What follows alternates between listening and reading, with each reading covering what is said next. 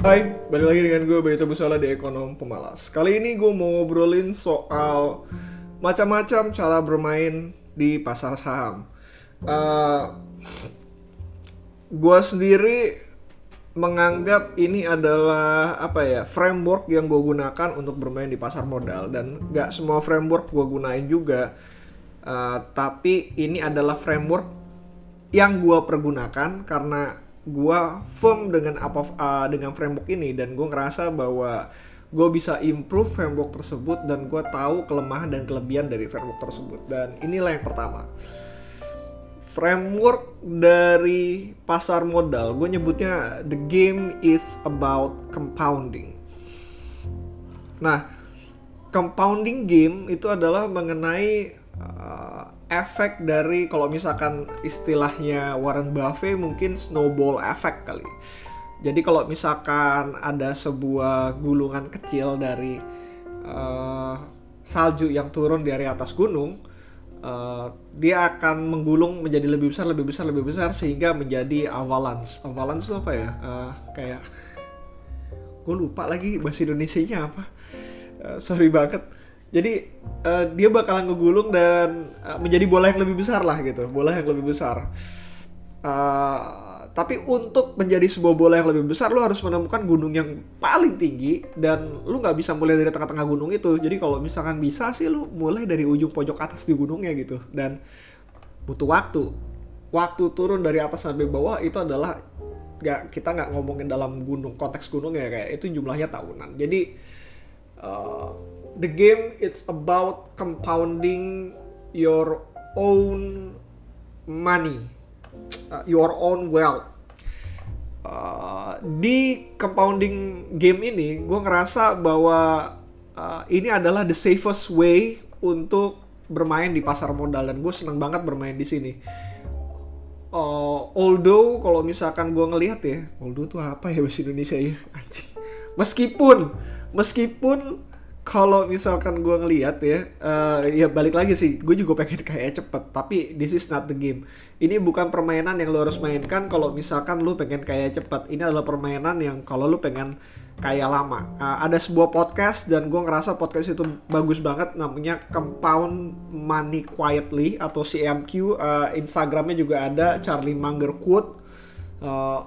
Dan dia gua uh, bahasanya sih menarik sih compound money quietly. Jadi ya lo gak akan tahu tiba-tiba lo tajir aja gitu. Karena compounding effect itu benar-benar butuh waktu yang cukup lama. So bagaimana cara bermain game tersebut adalah lo harus cari company yang benar-benar mempunyai uh, apa ya compounding effect yang cukup besar. Compounding effect didapat dari mana uh, itu didapat dari ROE yang cukup tinggi dan bagaimana cara mengalokasikan keuntungan tersebut demi kepentingan perusahaan perusahaan tadi.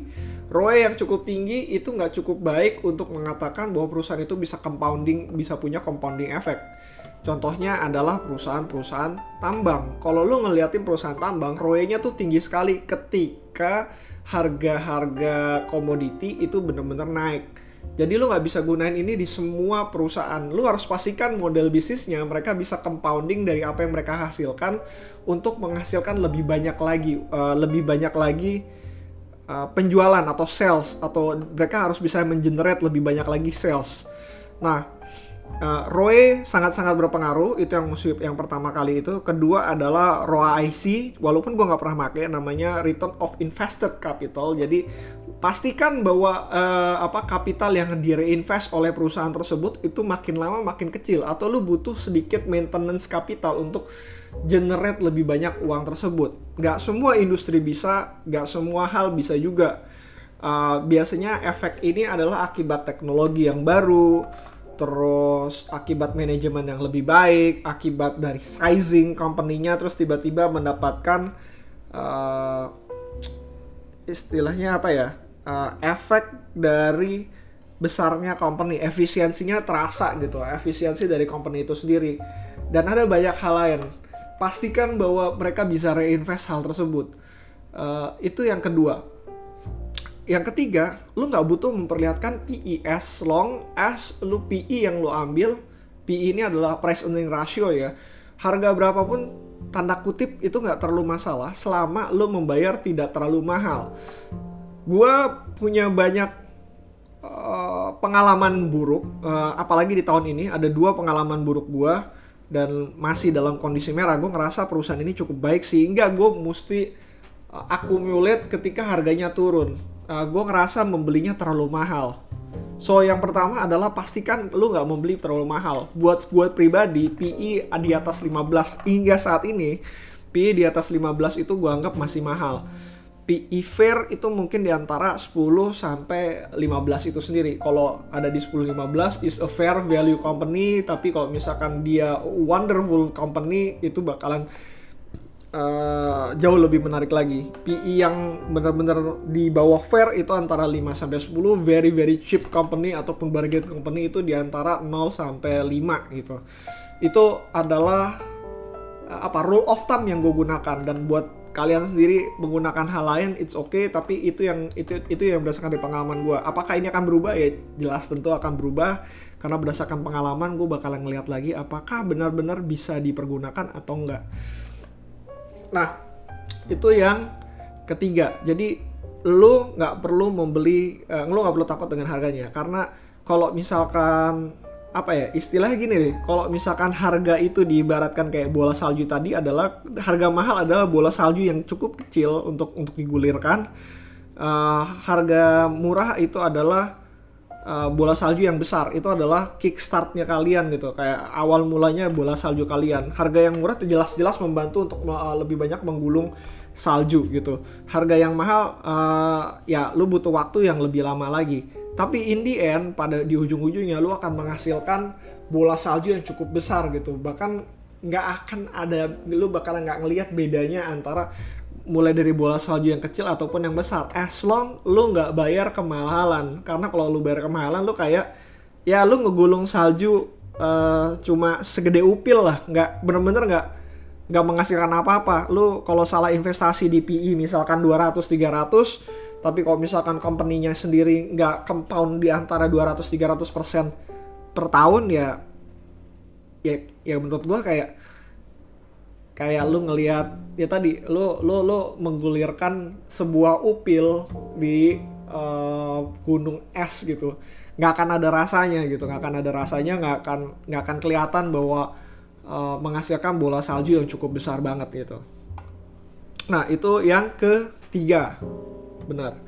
Terus yang keempat adalah pastikan perusahaannya itu bakalan lu lihat at least kayak 10 years again. 10 tahun lagi lu bakalan tahu bahwa perusahaan ini akan ada dan dia akan uh, berkembang. Uh, bukan berkembang bertumbuh. Ada aja ada aja. Karena urusan berkembang dan seberapa besar berkembangnya ya itu ada di poin 1 dan 2 ROE yang tinggi dan bagaimana cara dia reinvestnya. Kalau misalkan lo ngelihat perusahaan ini benar-benar ada di antara 10 tahun lagi that's it. Lo bisa uh, aha moment lo bisa mengatakan oke okay, gue bisa masuk ke perusahaan tersebut. Empat faktor ini uh, sebenarnya adalah apa ya uh, hal yang bener-bener gue harus ngeliat dulu dari awal bahwa company eh, di setiap company yang gue investasikan ada. Uh, dan itulah yang terjadi sekarang gitu. Uh, di antara empat faktor ini ada banyak faktor turunan yang lu harus uh, bener-bener ngecek. Contoh kayak ROE yang tinggi itu generate dari mana? Apakah dari other income? Apakah berdasarkan uh, apa uh, gross margin yang bener-bener lebih baik? Apakah berdasarkan net profit margin yang jauh lebih baik? Lu bener-bener harus ngecek dari itu semua. Turunan dari ini semua adalah story dari company itu sendiri dan menurut gua nggak ada satu cara pas untuk uh, approach uh, tiap story. Dan gue sendiri dengan cara yang maksud gue dengan dengan empat key take ini gue ngerasa bahwa ada beberapa company yang benar-benar nggak bisa gue quantify. Quantify ataupun nggak bisa gue kualit uh, kua, ya sebenarnya nggak bisa gue quantify karena kual, kualitatifnya itu udah bagus banget tapi gue nggak ngerti cara kuantitatif kuantifikasinya contohnya adalah perusahaan perbank uh, yang berhubungan dengan bidang keuangan perbankan asuransi dan segala macem. Gue pernah masuk ke BTPS, gue pernah masuk ke BJBR, gue pernah masuk ke BJTM. Alasannya itu jauh lebih simpel dibanding yang uh, kalian pikirkan. Itu adalah di BTPS sendiri gue pernah ngeliat di lapangannya bagaimana cara mereka uh, apa mengenerate uh, revenue terus udah gitu di BJBR gue tahu ini adalah bank BUMD di mana mereka pasti diperas untuk menghasilkan uh, dividen yang cukup besar. Jadi uh, dengan perbankan perbankan itu ada standarisasinya dan kalau misalkan dari standarisasi tersebut berjalan gue bakalan melihat bahwa dividen yang di generate akan cukup besar. Ketika gue invest uh, BJBR waktu itu bisa mengenerate 12% singkat gue after tax sekitar 10-11 persenan tapi unfortunately gue keluar terlalu cepat akibat gue melihat uh, apa ya gue melihat tren di masa lalu gitu tren di masa lalu di mana uh, uh, tiap kali dividen harganya jatuh dan akhirnya gue keluar dan itu adalah sebuah kebodohan gue yang ya ya seharusnya tidak pernah terjadi lah. Tapi ya udahlah itu pembelajarannya gue ngelihat dari sisunya kualifikasinya kuantit kualifik kuanti dan kuali uh, kualitatif sorry. Iya benar-benar sorry. Kualitatif dari sebuah company tersebut itu jauh lebih baik dibanding uh, gue harus memahami kuantiti kuantifikasi uh, kuantitatif dari perusahaan tersebut. Jadi kalau misalkan uh, perusahaan tersebut gue nggak paham, gue harus tahu bagaimana model bisnisnya itu bekerja dan gue ngerasa bahwa model bisnisnya dia bekerja bisa mengenerate lebih banyak income di depan uh, di ke depannya.